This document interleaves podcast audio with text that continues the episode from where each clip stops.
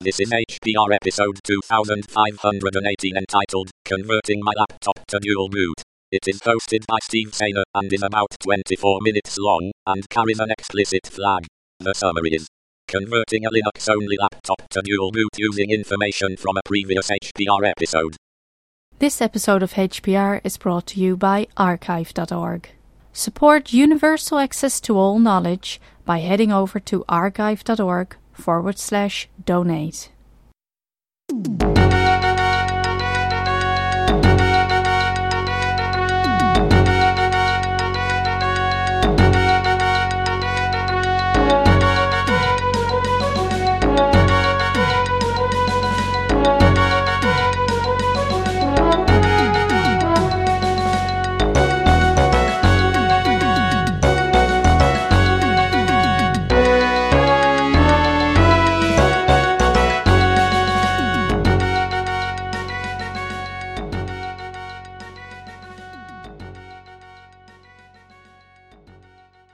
To everyone listening to Hacker Public Radio today.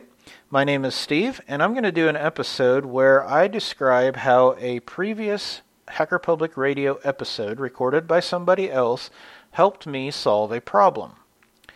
That particular episode was 2305, recorded in June of last year by a contributor named Mongo.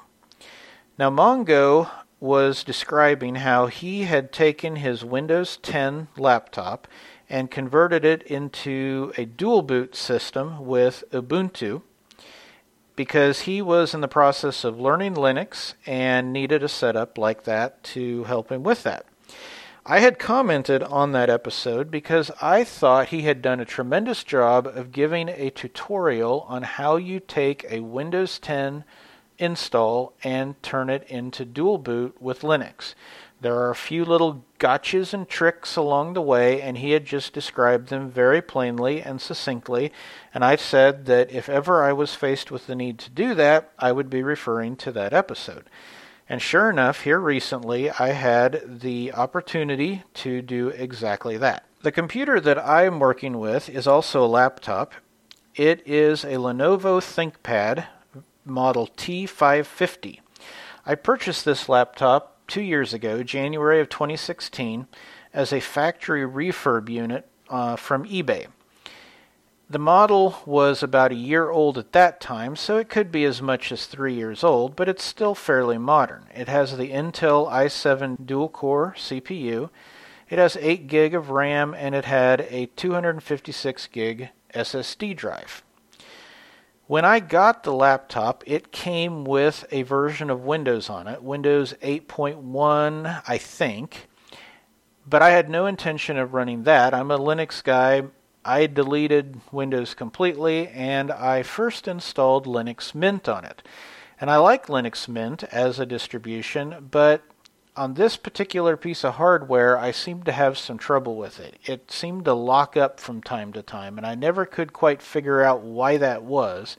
So I ultimately switched to Ubuntu. And when I did that, I chose the Ubuntu variant known as Xubuntu, which is spelled X U B U N T U. And this variant comes with the XFCE desktop. I had used the XFCE desktop quite extensively previously, using uh, Slackware actually, and I liked it, and so I decided to go with that variant. It was the 1604 version, which is a long term support release version of Ubuntu, uh, released back in April of 2016. And this laptop has worked very well under Xubuntu, and I have had no complaints about it.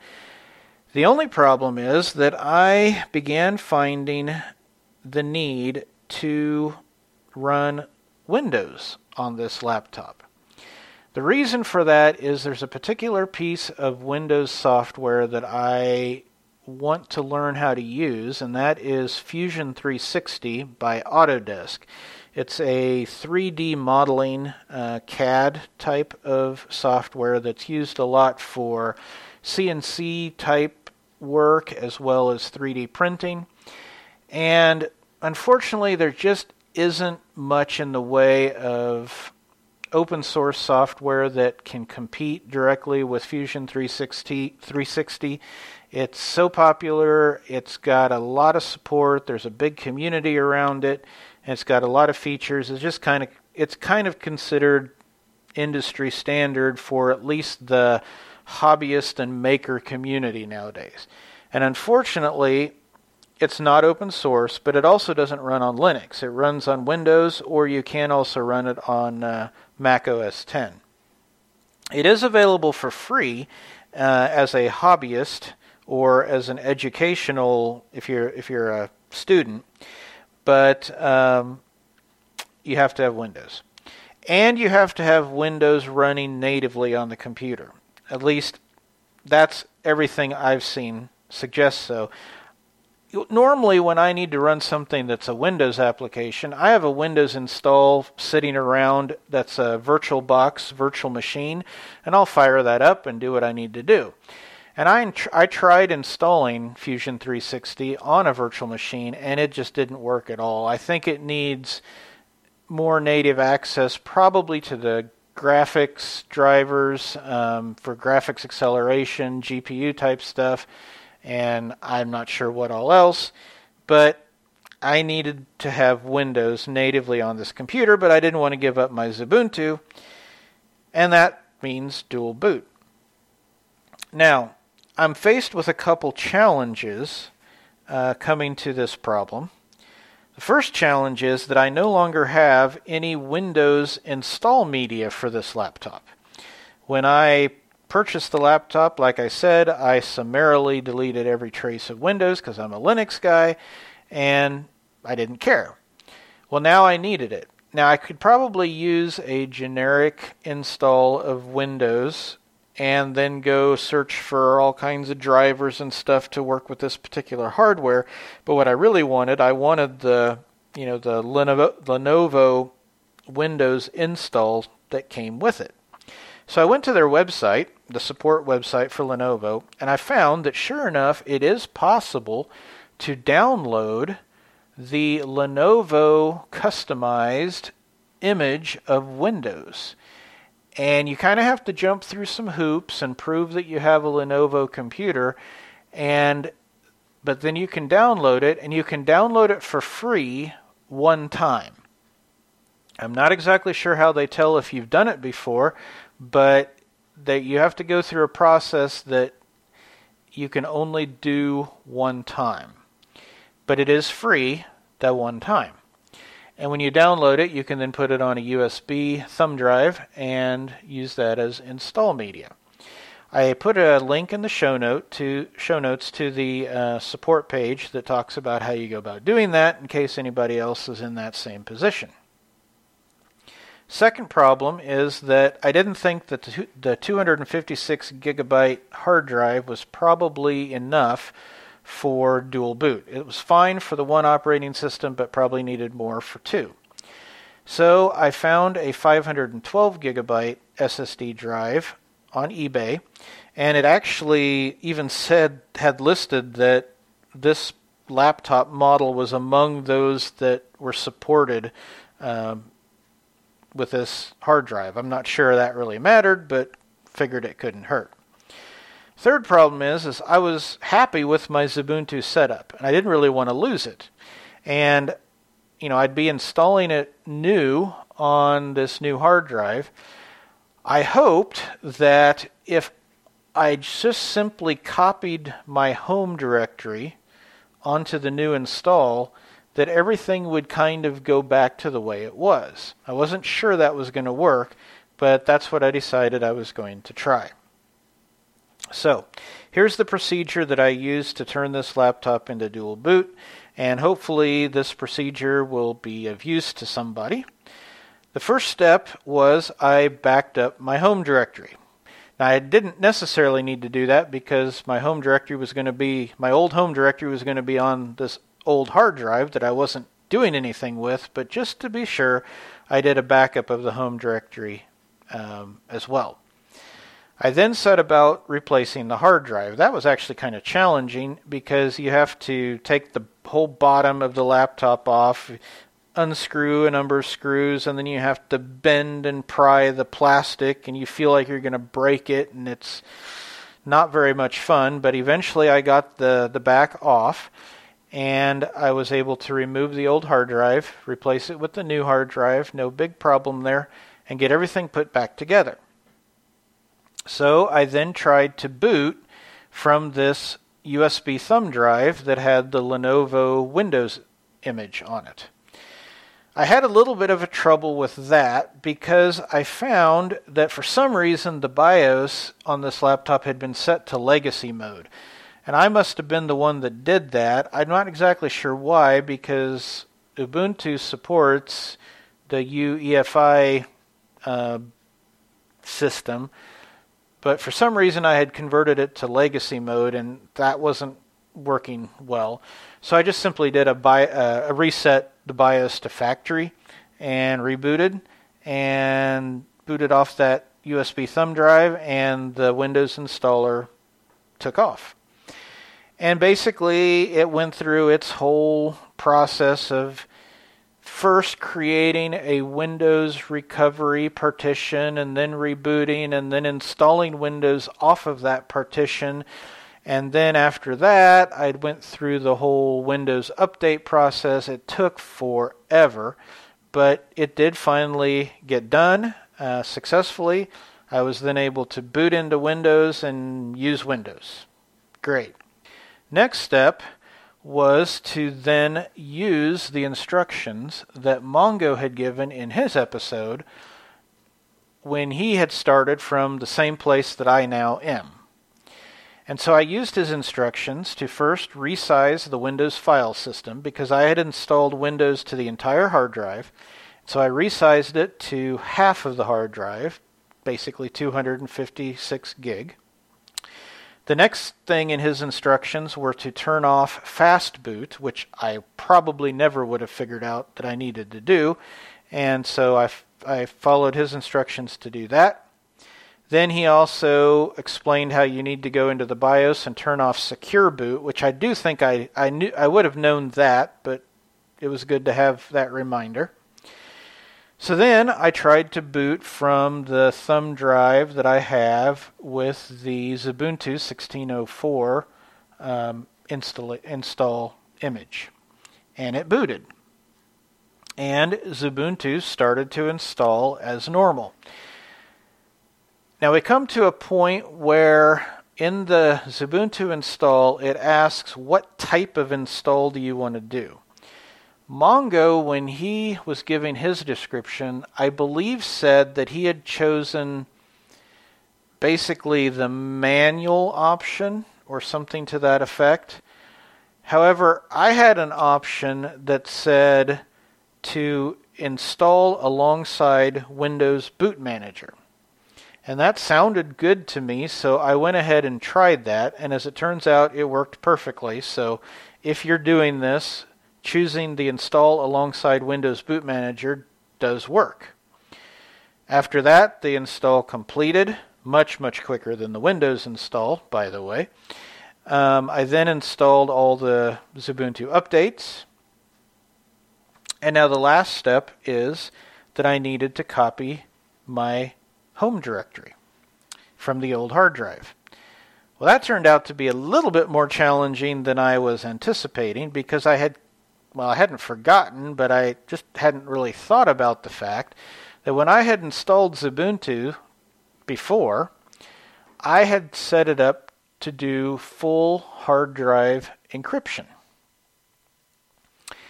So I took this hard drive I connected it up to a USB external drive enclosure thing that I have, plugged the USB in, and up comes two file systems or two partitions. One of them is a small partition that is unencrypted. That is a that was the original boot partition. It's what the computer would boot off of. But then the other file system is this encrypted file system.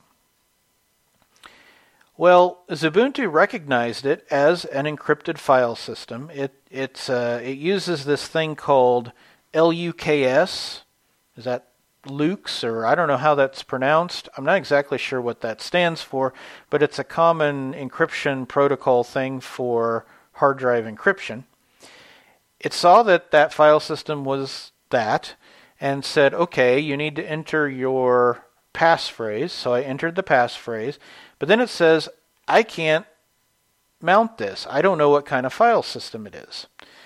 Well, I wasn't quite sure either what the deal was. So I ended up having to do a little bit of research on this whole thing, and I have some things in the show notes that might be useful for somebody that, that runs into this kind of a thing.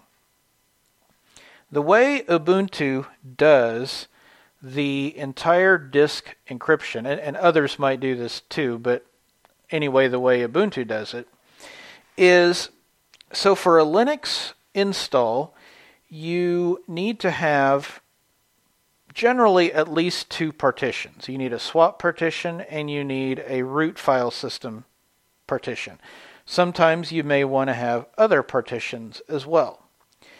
Well, if you're doing full disk encryption, that whole partition thing doesn't quite work out because you've got a boot partition, a small boot partition, and then the rest of it is this encrypted partition. And so, how do you then fit the Linux partitions inside of that encrypted partition? And the way they do it is using LVM. LVM stands for Linux Volume Manager, and that's a whole subject by itself. If somebody would want to do a Hacker Public Radio episode about LVM, maybe there already is one, but if not, that would probably be a useful thing. It's you can do all kinds of crazy things with LVM. I have had some experience with it, but I'm not an expert on it. But basically, what you do with LVM is you take a partition and you divide that you call that a you make that into a volume an lvm volume and then you divide that into groups uh, they call lvm groups or or uh, volume groups which are kind of like partitions, but not quite the same. But that's how Ubuntu handles this thing. In this encrypted partition, it sets up an LVM volume and divides that into two volume groups, one for the swap partition and one for the root file system. Or if you had other partitions, other Linux partitions, it would have other volume groups as well. And so Xubuntu, when I plug this USB uh, drive into it, or the, the drive connected to the USB enclosure um, into it, it saw the encrypted file system. It knew that it needed to decrypt that, but it didn't know what to do with the LVM volume underneath that. So, in the show notes, I have a couple commands there that describe how you go about decrypting an encrypted file system. Now, like I said, Xubuntu did this for me, but in case you needed to do it manually, there is a command called crypt setup. C R Y P T S E T U P, crypt setup and you pass that an option of LUKS capital O P E N, LUKS Open, and then you specify the partition device name, which in this case is slash dev slash SDB2. It might be different if in something that you might be doing. And then you give it a label, such as crypt drive. So crypt setup space this LUKS open with a capital O space slash dev slash sdb2 space crypt drive. When you do that, it asks for your passphrase. It then decrypts that file system and it maps that file system or that partition to a new device that is mounted at slash dev slash mapper, M A P P E R, slash whatever label you gave it, in this case, crypt drive. So slash dev slash mapper slash crypt drive. And that's what Xubuntu had automatically done for me. Then, if that was a normal Linux partition, you would be able to mount that device using a common thing like mount space slash dev slash mapper slash crypt drive space slash mnt or some other mount point. But that's what Xubuntu was trying to do and said, I can't do that. Well, part of the reason it couldn't do that is because LVM support was not installed at that point. And so I installed LVM support uh, with the command apt apt-get space install space LVM. That downloaded and installed LVM support, but it still didn't work, probably because there was no LVM configuration, because this was a brand new install. And what I needed to do is I needed to be able to activate the two volume groups that were defined in there that make up the swap and the root file system. I found the command vg change, stands for volume group change. Pass that a parameter of dash AY. A for activate, and the Y might be for yes, I want to do this. I'm not sure about that. You'd have to look up the man page on VG Change, but VG Change space dash AY magically found the two volume groups and it activated them. I wasn't sure that it would be able to find them. I thought maybe I'd have to specify where they were, but it found them, it activated them, and it created two new devices. One of them was slash dev slash Xubuntu dash VG slash swap. The other one is slash dev slash Xubuntu dash VG slash root. Those are then my swap and root file systems for the original Xubuntu install. I was able to mount the root file system with the normal mount space slash dev slash Xubuntu dash VG slash root space slash MNT. All these commands are in the show notes, by the way.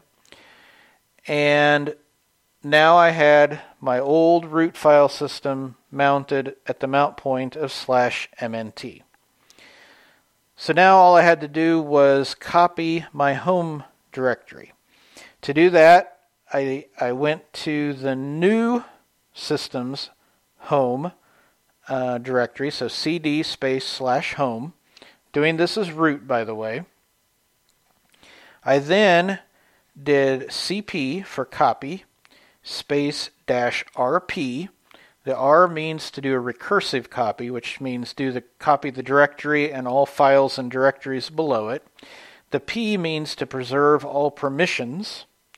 And then space slash mnt slash home slash my username space dot or period. And so what that's saying is, okay, I'm now in the new home directory go out and copy the username or the copy my home directory, which is named with my username, on the old disk and copy it to here recursively and preserving permissions. That process took a little while because the USB is kind of slow. But once I finished that, I unmounted everything, rebooted the hard drive, booted into Xubuntu, and lo and behold, everything was back the way I left it. My desktop, all my my desktop layout, uh, all the little widgets and stuff I had in the toolbar were there. Everything was just the way I left it, except for um, you know various icons that are links to software that I had downloaded from the using apt-get. You know that software wasn't there anymore. So all I had to do is do an apt-get install of you know whatever application, and now those icons pointed to the right thing, and it just worked amazingly perfectly. So that's the end. That's that was the procedure I used to go from a Xubuntu only laptop to a dual boot Windows and Xubuntu. And I want to thank Mongo again for the episode that he did because I would have had a hard time figuring out the Windows stuff because I'm not a Windows guy. I would have had to do some research, and he had just laid it out perfectly cleanly, and so I was able to follow that. Hopefully, my description of what I went through here may help somebody to uh, do some procedure that they need to do, and if so, hey, do a follow up episode and tell us how it went. Until then, uh, that'll be it for me. This is Steve again for Hacker Public Radio. Hope everybody has a good day.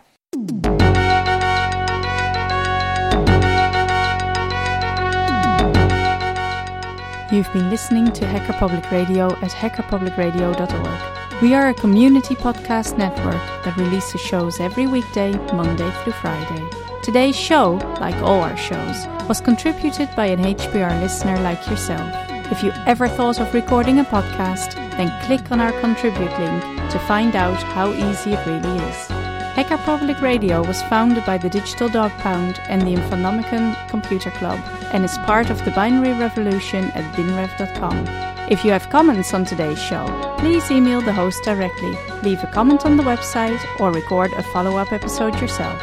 Unless otherwise stated, today's show is released under a Creative Commons Attribution Share Alike 3.0 license.